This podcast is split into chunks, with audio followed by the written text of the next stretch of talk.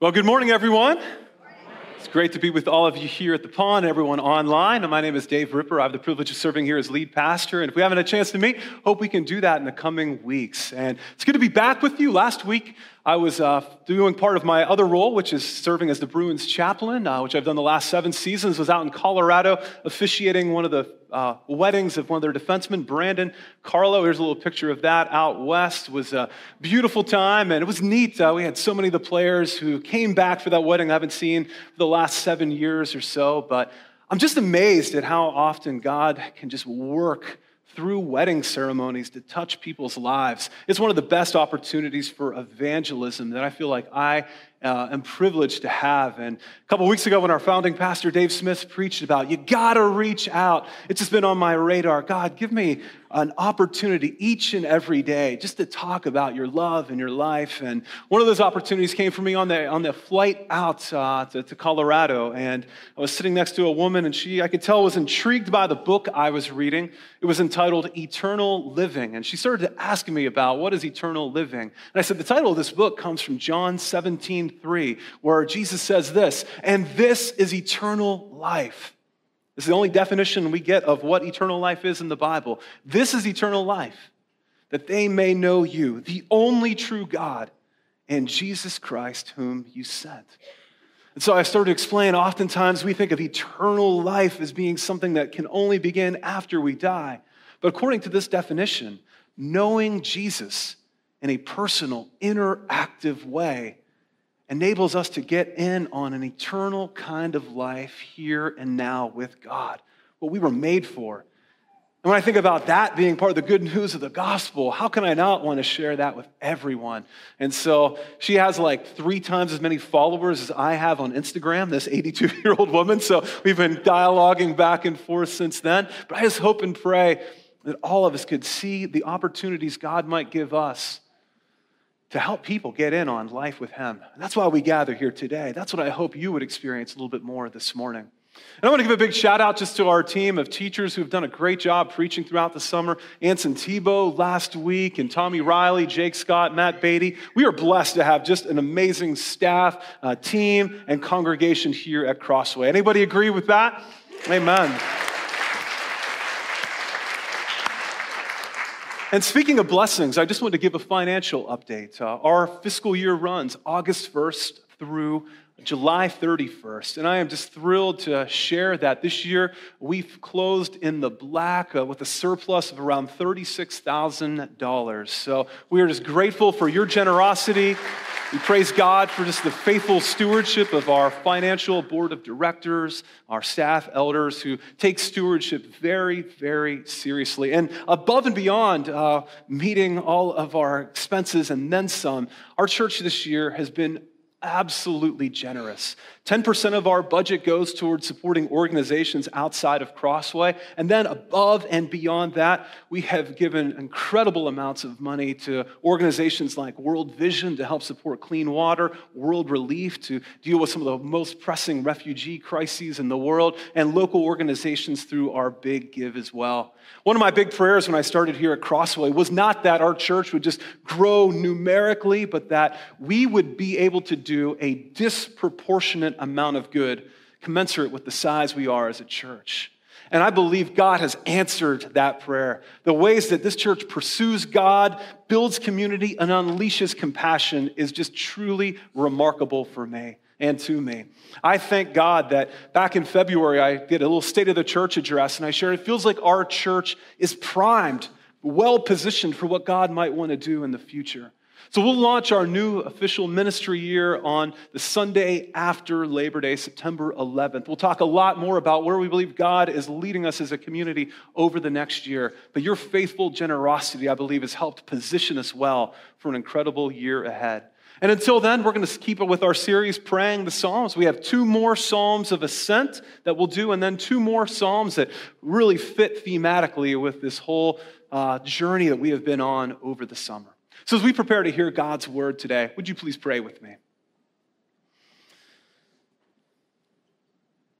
God, we thank you so much for your, you are a generous, faithful, powerful, good God. For all that you have done, we say thanks. Thank you. And for all that you're going to do, we say yes. Yes. As we study your word today from the book of Psalms, I ask that you would think in our thoughts, speak through my words, open our hearts, and illumine and guide us by the Holy Spirit that we might walk in your ways. And we pray all this in the name of the Father and of the Son and of the Holy Spirit. And everyone said together, Amen. Well, I'd like for you to think for a moment of a time in your life when you experienced deep community, rich friendship, a sense of belonging with others that you just wish would never, ever end. Maybe it was a group of friends growing up or kids in the neighborhood. Maybe it was a, a team that you were a part of or a club where you were putting on a performance or show. Maybe it was something from college or a work group, or maybe a small group here at church, or maybe a mission team. See if you can remember what it felt like to just feel like you were known and like everyone around you belonged, got along, drama free, pre pandemic. Remember what that feeling was like? I'd like for you to carry that with you throughout today's message. For me, one of those moments I think of was back in the early 2000s, I think 2004 or 5. Uh, my wife and I led a mission trip while we were in college to the Dominican Republic. Uh, we were serving in an orphanage. There was about 15 of us. And on that group, it just felt something special had taken place. We didn't know each other all that well, but by the end of the week, we just were laughing and enjoying one another's company. We were serving and sacrificing. Not only did we feel close to one another, we felt closer to God, it seemed. And we wanted more than anything to just keep that sense of community going. So we scheduled all these events to hang out after the trip. But as soon as we got back, it felt like that special it factor that we had just eluded us. It seemed gone. And in some ways, I really lamented the loss of that sense of community. But the place that we served in the Dominican Republic was called Esperanza, which we would translate in English as hope. And while I lament the loss of maybe some of that sense of community that we felt so deeply, I also have a sense of hope for longing that when Christ returns, these moments of community that we experience now that feel so good, they're glimpses of what one day we can expect to experience when Christ returns and when he becomes the center of an all inclusive community of loving persons as its prime sustainer and most glorious inhabitant.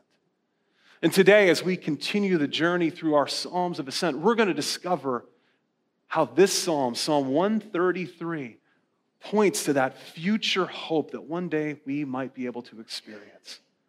So, if you're just joining with us this summer, we have been going through Psalms 120 to 134 in the Old Testament called Psalms of Ascent. And they're kind of pilgrim psalms. People three times a year would make pilgrimage to Jerusalem to worship, to study, to gather together. It's just an important spiritual practice for them. And just as an aside for a moment, almost every week after I've got done preaching, someone's either reached out to me in the lobby or sent a note and said, Hey, Dave, would Crossway ever think about doing a pilgrimage to Israel, to do a trip like that? So it keeps planting the bugs in my head. So I want to let you know that we are eyeing up an Israel trip in the summer of 2024, about maybe 23 months out or so. It takes about 18 to 24 months to do that. But if you're interested in maybe pilgrimaging to Israel to do what these people in the Psalms of Ascent were doing, to walk in the footsteps of Jesus, please shoot me an email. We're just kind of gathering a sense of interest uh, right now. And you can email me at daveripper at crosswaycc.org to let me know, or dripper at crosswaycc.org. Get you there too, but it spells out dripper, and that just doesn't sound like a really professional uh, email address. But we'd love to know. But what I love about this particular psalm of ascent that we're going to talk about today, Psalm 133, is it's one of the most community focused psalms. It's community focused because our spiritual journey, it is not a solo trek. It's a community journey. Because while you can get to know God truly on our own to a certain degree, you can really only know him more fully, more deeply in relationship with others. I think this is an essential, radical message for us to hear, especially in our day and age, because it just seems to me more and more you come across people that just seem to be kind of giving up on church a little bit, getting out of the habit of gathering together, whether in person or online. Kind of like my faith is my own thing. But if we really want to know God more, we can't give up on church. We have to build community instead. And I believe this psalm is going to call us to do just that. So if you have your Bibles with me, I want to invite you to turn, and God bless you. Turn with me to Psalm 133. Psalm 133, a psalm of ascent, which is about the blessedness of unity, of being together as God's people. And as we hear God's word, would you please stand with me out of reverence and respect for God's word here today? How very good and pleasant it is when kindred live together in unity. It is like the precious oil on the head running down upon the beard, on the beard of Aaron, running down over the collar of his robes. It is like the dew of Hermon, which falls on the mountains of Zion. For there the Lord ordained his blessing life forevermore. These are God's very words. Thanks be to God. You may be seated. So the text begins with an affirmation that has some resonances of Genesis 1. How very good it is when kindred, brothers and sisters, people live, dwell together in unity. That idea of very good harkens back to to day six of creation. The first five days, God is creating the sky and the sea and the animals, and He says it's good. But when He creates people, creates them together, He says it's very good. Very good. Somehow, people being united together in relationship can reflect the goodness and joy and beauty of God in ways that go beyond what even the most gorgeous physical settings or landscapes can. It is very good when people dwell together in unity. But a key little word to this verse is the word when, because it says when people dwell together in unity. Because it means a lot of times people don't dwell together in unity, as we all know. It is very good when brothers and sisters in minivans in the back seats on road trips of cars are crammed into an overstuffed vehicle, do not pinch or, or touch or cross invisible boundary lines or shout, or even as our little girl is fond of doing, bite. Yeah, bite. So cute and so hostile. What is going on? And conversely, Kids know how very good and pleasant it is when their parents are dwelling together in unity, relaxing, not bickering, practicing patience and forgiveness, humbly asking for directions, and enjoying family time, being present, right? See, when unity is present, life is good, isn't it? But important to remember is this distinction unity does not equal uniformity. Unity is not the same thing as uniformity. It's kind of like how in music, unison is everybody singing the same note, but harmony is when people are one in voice but singing different notes. To try and illustrate what that sounds like, I'm going to invite up uh, Nolan Smith, our worship director, and Agnes, who's playing uh, keys, to help us illustrate. Now, what Nolan is going to do is harmonized to me in a moment. We're going to sing How Great is Our God, which we are going to sing at the end of the service today. And we're first going to do it in unison together. This kind of falls under the category of all other duties as assigned by the lead pastor here today, right? all right. All right. So we're going to key a G, and that's, that's a pretty safe, safe bet here. So we're going to sing, at least attempt to, the melody of How Great is Our God here together. Ready? Sometimes when I sing in public, I lose confidence. Uh, all right. Thank you, thank you. All right, here we go. How great is our God? Sing with me, how great is our God? And all will sing, how great, how great is our God. All right, that's unison. Me and Nolan. Nolan sounding better than me. singing the same notes in unison. It's kind of like uniformity. Now, that sounds pretty good, but if you only ever hear unison singing, it's going to get a little, a little boring, a little predictable. So we need to mix it up. And harmony is another word that this is, is actually translated for unity. How good and pleasant it is when brothers and sisters live together in harmony. So we practice this a little bit. Matt Beatty, who's the downtown campus pastor, not, we haven't rehearsed at all. And after I leave here to go preach downtown, he's going to do what Nolan's doing without any rehearsal at all. So God bless Matt here. But let's just say this doesn't sound. What, here, this, I think this is going to come across pretty well. But let's just imagine in your minds that you're about to listen to two people with striking physical similarities to Jesus of Nazareth coming down from the throne of, of heaven with angelic voices harmonizing perfectly, okay? Even doesn't sound like that. Just keep that sound in your head, okay? We're going to try and harmonize to see how very good it is when, when brothers and sisters dwell together in unity. All right? Here we go. This is the hard part. You ready? Yeah. yeah. All right. I like your confidence. That's good. I appreciate it. All right, Agnes, keep us in key. All right. You're ready. How great is our God? Sing with me, how great is our God? And oh, we'll see how great, how great is our God. Yeah, there we go, harmony. All right, thank you, Agnes. Thank you, Nolan. Good job. I said one way or the other, this will be an unforgettable illustration, hopefully for good, uh, maybe not because it flops, but you understand my point here. Unity is not uniformity, it's more like harmony. Two different kind of sounds, many different voices and sounds coming together to make something symphonic and beautiful and heavenly, like you just heard right there. That's a little bit of a stretch, but you guys are all generous people.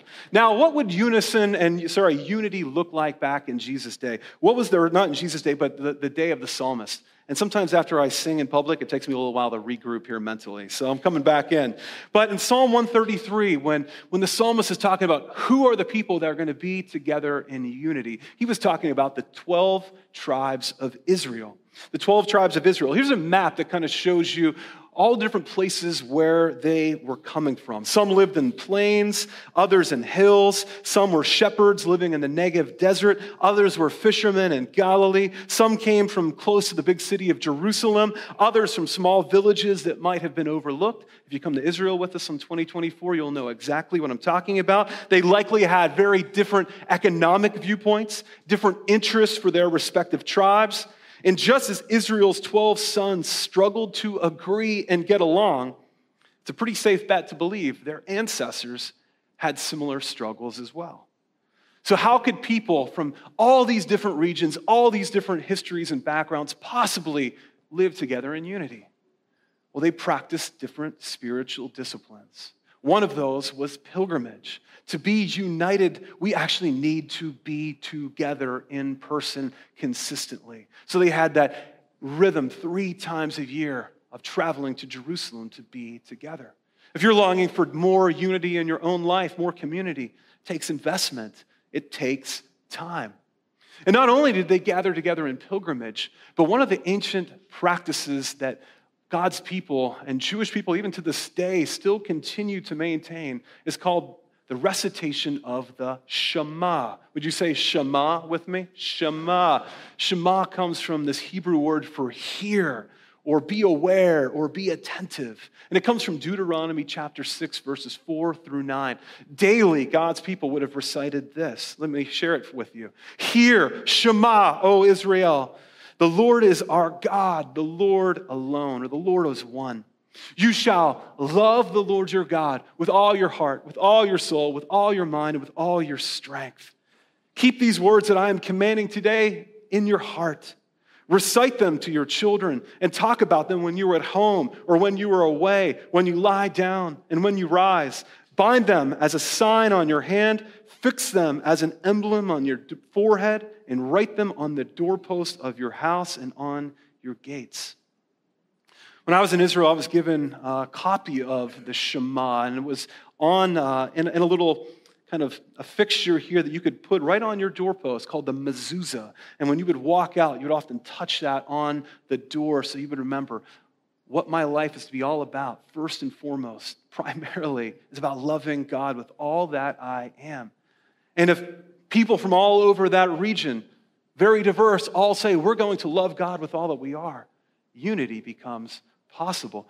Some Jewish people, even to this day, will hang the words of the Shema onto their heads uh, and little boxes called phylacteries, which include the words here of the Shema. Jesus would have undoubtedly grown up reciting the Shema, and he ends up creating what some have called the Jesus Creed, combining Deuteronomy 6 with Leviticus 19 18 to say, What's the greatest commandment? Love the Lord your God with all your heart, soul, mind, and strength. And the second is like it here from Leviticus love your neighbor as yourself. What if God's people were to wake up every day reciting that, remembering that what's most important, what can keep us together more than anything else, is a shared commitment and conviction that our purpose in life is not just to get our own way, not just to advance our own cause, but it's to love God with all that we are. Some of the ways that this would be recited is that people would often lift up their littlest finger in the air when they recited the Shema. They believed that it was a sign of faith to say that there is enough power just in God's little finger to answer our prayers. Some would hold it up to say this is a sign of humility, that apart from God, we can't do this on our own. But with God, with His power flowing in and through us, we can do what God would want. We can be united. So I want to encourage us, let's practice this reciting of a couple of verses from the Shema, Deuteronomy 6, 4 through 5. Put it up here on the screen. And if you're comfortable, I invite you just kind of lift up your, your pinky finger, your little finger. You don't often get told to do that in church here, but let's try and feel what this might have felt like. This is to unite us together. Let's say these words. When we hear Israel, we're really hearing God's people, the church. Let's say this out loud together, reciting the Shema. Ready? Hear, O Israel, the Lord is our God, the Lord alone. You shall love the Lord your God with all your heart, with all your soul, and with all your strength. Amen. This can bring us together. Unity is good because it doesn't just mean we're getting along, but unity actually makes a way forward for God's mission to be advanced. It's very likely Jesus would have grown up praying Psalm 133. And I believe its words, its message, finds its way into Jesus' prayer in John 17 before Jesus goes to the cross. See if you can hear resonances of Psalm 133 here in, in John 17. Jesus prays, I ask not only on behalf of these disciples, but also on behalf of those who believe in me through their word that they may all be one, united. As you, Father, are in me, and I am in you, may they also be in us, so that the world may believe that you have sent me. Jesus prays for unity. He knows how good and pleasant it is and he is trying to teach an important principle here that our effectiveness in mission as a church is in some way connected to the degree of unity that we are experiencing together. So, unity is not optional, it is mandatory, it is commanded, and we must do all that we can to pursue it because it is very, very good. And then the psalmist gives us two similes for what this is like, trying to use some more metaphorical language to help us capture just how good unity is. In verse 2, he says, It is like the precious oil on the head, running down upon the beard of the beard of Aaron, running down over the collar of his robes. Now, Aaron was Moses' brother. He was the first high priest whose role was to kind of mediate the presence of God.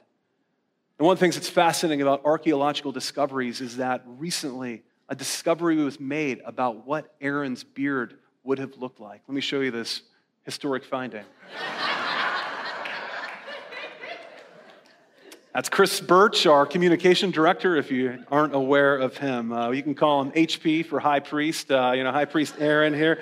It's a beautiful thing. But earlier in the Old Testament, in uh, Exodus 29 and Leviticus 21, we read about Aaron having all of his birch like beard uh, just being saturated with anointing oil, running down over his priestly robes, signifying the consecration of his total service to God. See, oil was a symbol of the presence of God, a symbol, a sign of the Spirit of God.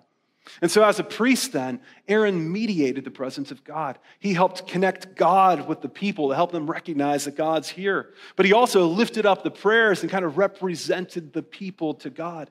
Now, we don't need high, a priest like that in our day and age because Jesus was the ultimate high priest. He has paved the way that all of us can have direct access to God. We can come to him as we are, right where we are, which is part of the good news of the gospel. But I believe this image signifies that what makes unity so powerful, having it be like this oil symbolizing God's presence, is that the more united we are, I believe the more we collectively can open up our lives to experience more of the peace, more of the power, more of the beauty of the presence of God who is with us. He's always there, but somehow as we are united, perhaps more of that power starts to be recognized, starts to be realized, starts to be unleashed to flow in and through our lives.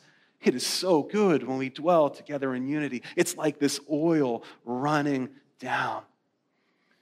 And what I think is fascinating is that just as Aaron the priest is anointed, because Jesus is our ultimate high priest, all of us as Christians, we are told in the New Testament, we are a royal priesthood ourselves. There's not tiers of Christians.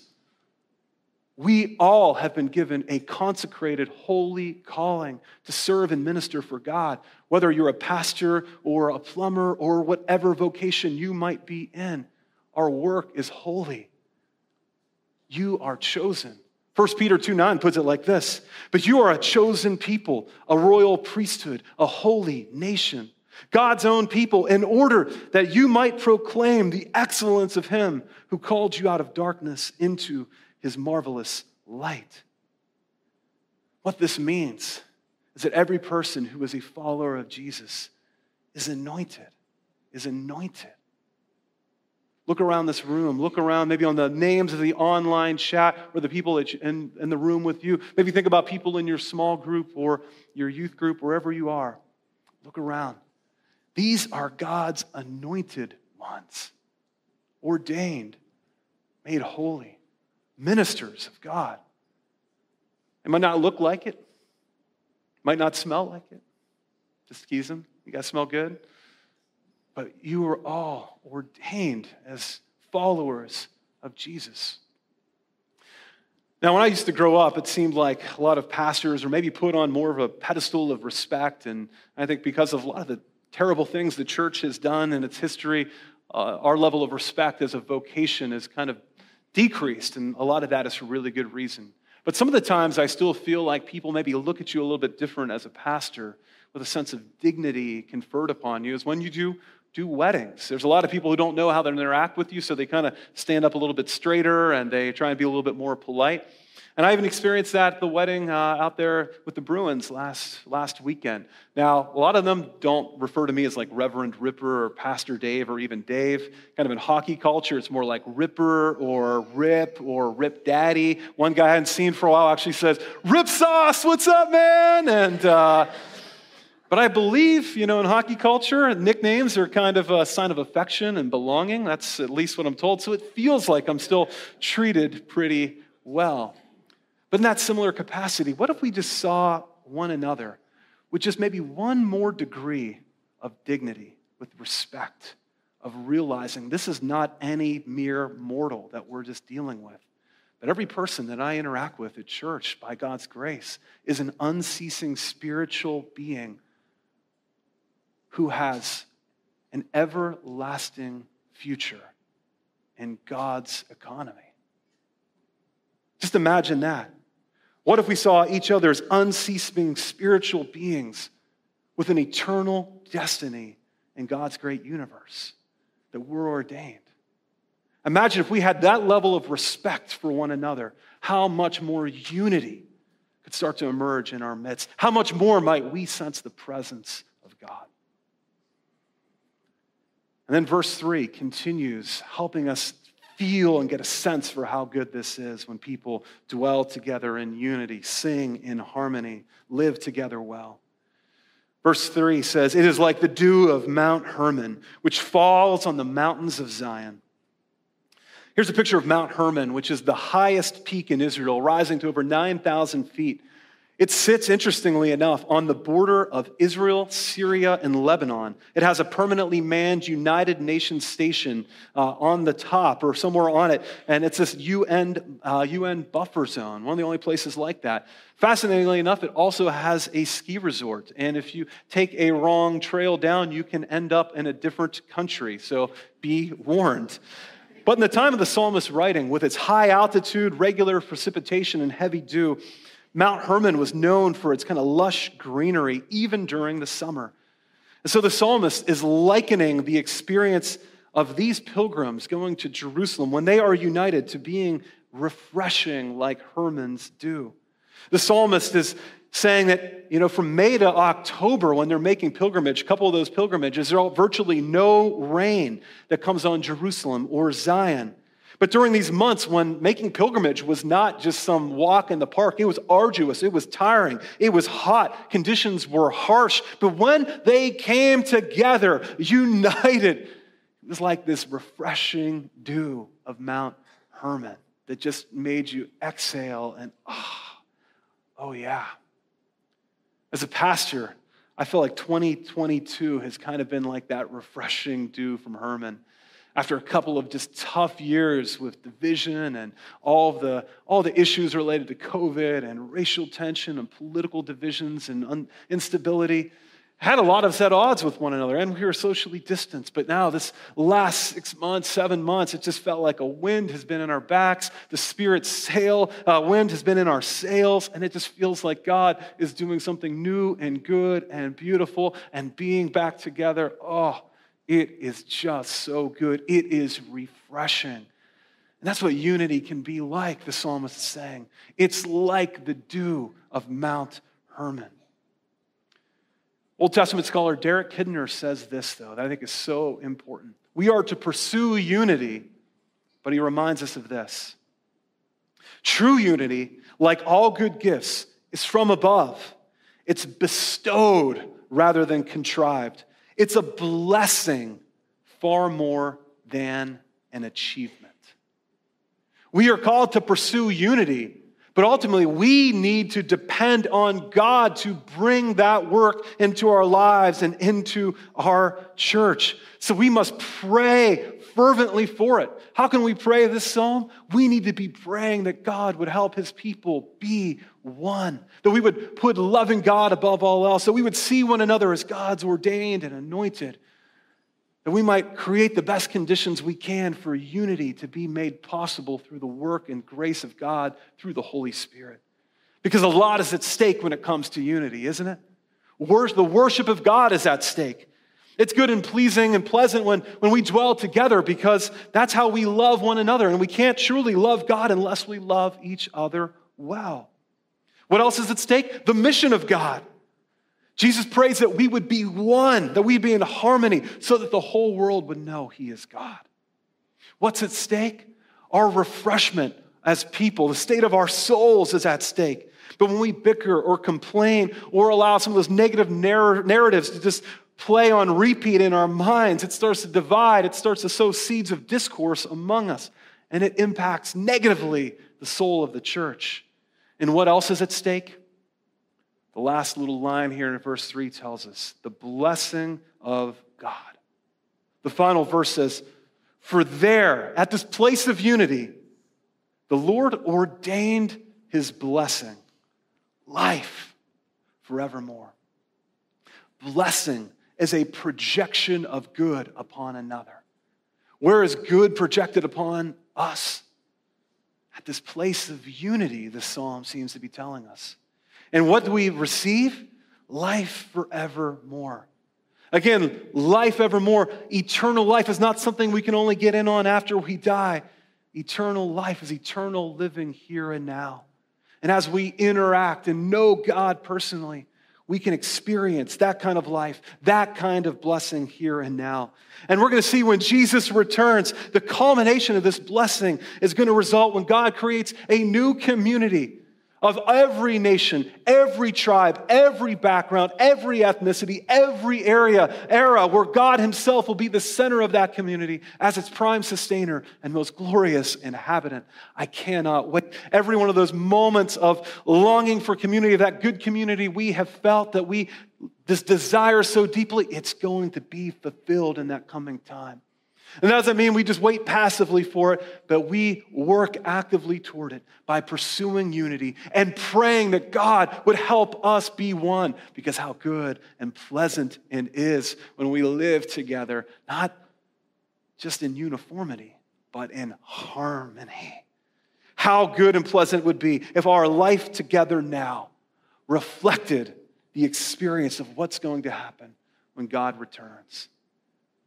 And I believe as we pursue that, we will know God collectively in ways we never could individually. And I desire that for you and for us as a church for the good of the world. Let's pray together.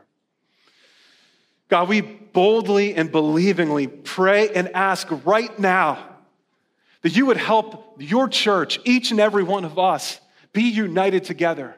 Help us to move past differences that divide and we pray for a work of your Spirit that you would bring us together in a way that is harmonious, in a way that is good, like the oil running down the beard, like dew of Mount Hermon, that would refresh. And so, God, I pray right now that as we just pray the psalm, we might just listen to you for a moment to just ask what's maybe one thing we could stop doing that prevents unity from occurring in our lives, in our families, in our homes, in our church?